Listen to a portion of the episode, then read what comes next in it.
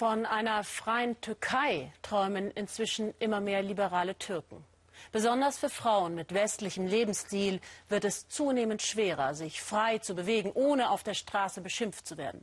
Unzüchtig seien sie, wird ihnen auch in der einst so offenen Stadt Istanbul vorgeworfen. Einen Hort der Freiheit gibt es noch. Izmir, die drittgrößte Stadt des Landes, liegt an der ägäischen Küste im Westen der Türkei. Eine Bastion der Freiheit und des Widerstandes gegen Präsident Erdogans Politik. Und genau das demonstrieren vor allem die Frauen, wie Oliver Meyer-Rüth beobachtet hat. Feiern, Liebe, Freiheit, davon handelt dieser Song aus den 70ern. Seit knapp drei Jahren lebt Banu Karagüle in der türkischen Küstenstadt Izmir. Seitdem, so Banu, passe das Lied wieder richtig gut zu ihrem Leben. Einmal im Jahr demonstrieren Izmirs Frauen bei einer Fahrradtour, wie frei und modern sie sind. Dabei geht es jedoch nicht um Feminismus, sondern vielmehr um die Leichtigkeit des Seins. Es ist so wunderbar. Die Frauen hier leben ihre Gefühle ganz offen. Heute ist ein Tag, an dem sie ihre fröhliche Seite zeigen. Sie kleiden sich schön, tanzen und springen und zeigen, wie groß ihr Selbstbewusstsein ist.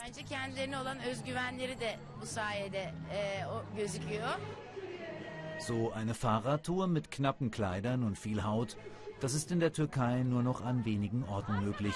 Die Idee entstand in Izmir.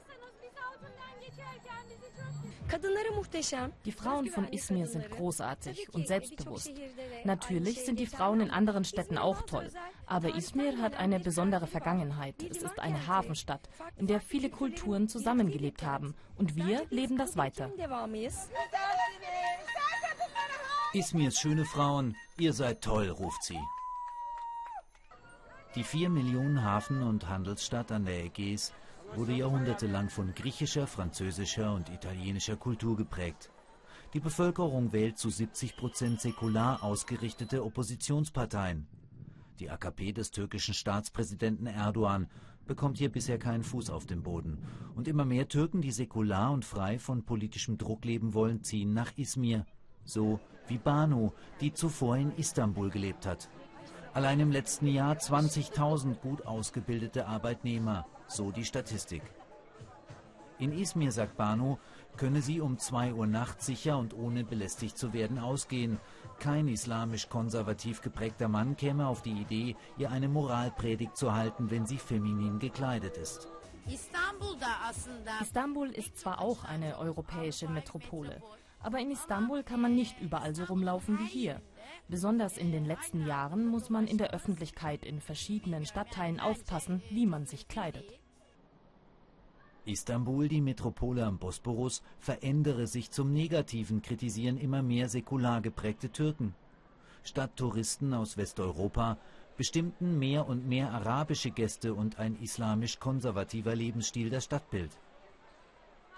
Misbach Demircan gehört zur Erdogan-Partei AKP und ist Bürgermeister des Stadtteils Beyoğlu, dem historischen Kern auf der europäischen Seite Istanbuls.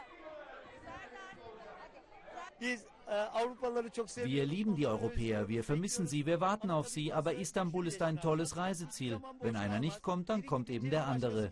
Der Kunde ist König, wer kommt, den bewirten wir. Damit kein falscher Eindruck entsteht, Istanbul hat nach wie vor ein aufregendes Nachtleben. Vor allem in Beyoğlu wird am Wochenende gefeiert. Dennoch, inzwischen beschweren sich einige Gastronomen, Behörden würden das Sperrstundengesetz immer rigider auslegen und die Alkoholsteuer explodiere. Regelmäßig werden Bars und Kneipen überprüft. Sie bekommen hohe Strafen. Der Ausschank von Alkohol wird nicht direkt verboten, aber man macht kaum noch Gewinn. Der Hintergrund ist, dass alles konservativer wird. So kehren viele Istanbuler ihrer Stadt den Rücken und kommen in das bunte und freie Izmir, wie sie sagen. Dort hoffen sie, dass der islamisch-konservative Lebensstil die Küstenstadt nicht erreicht. Wir sind sehr besorgt. Wir fühlen uns bedrängt. Wir denken, wir sind weniger geworden und deshalb haben wir große Sorgen. Viele scherzen, man sollte einen eigenen Pass für Izmir einführen. Ich hoffe, dass hier alles so bleibt, wie es ist. Andere sind optimistisch und glauben, der Esprit der Stadt könnte eines Tages die ganze Türkei beeinflussen. Gerade die türkischen Frauen sollten raus auf die Straße, in die Öffentlichkeit gehen. Wenn Frauen auf die Straße gehen, verändert sich die Welt. Daran glaubt auch Banu, die inzwischen zu einer echten Lokalpatriotin geworden ist. Ismirs Frauen zeigen, die Türkei ist viel mehr als die Geschichten und Bilder, die in den letzten Monaten aus dem Rest des Landes erzählt wurden.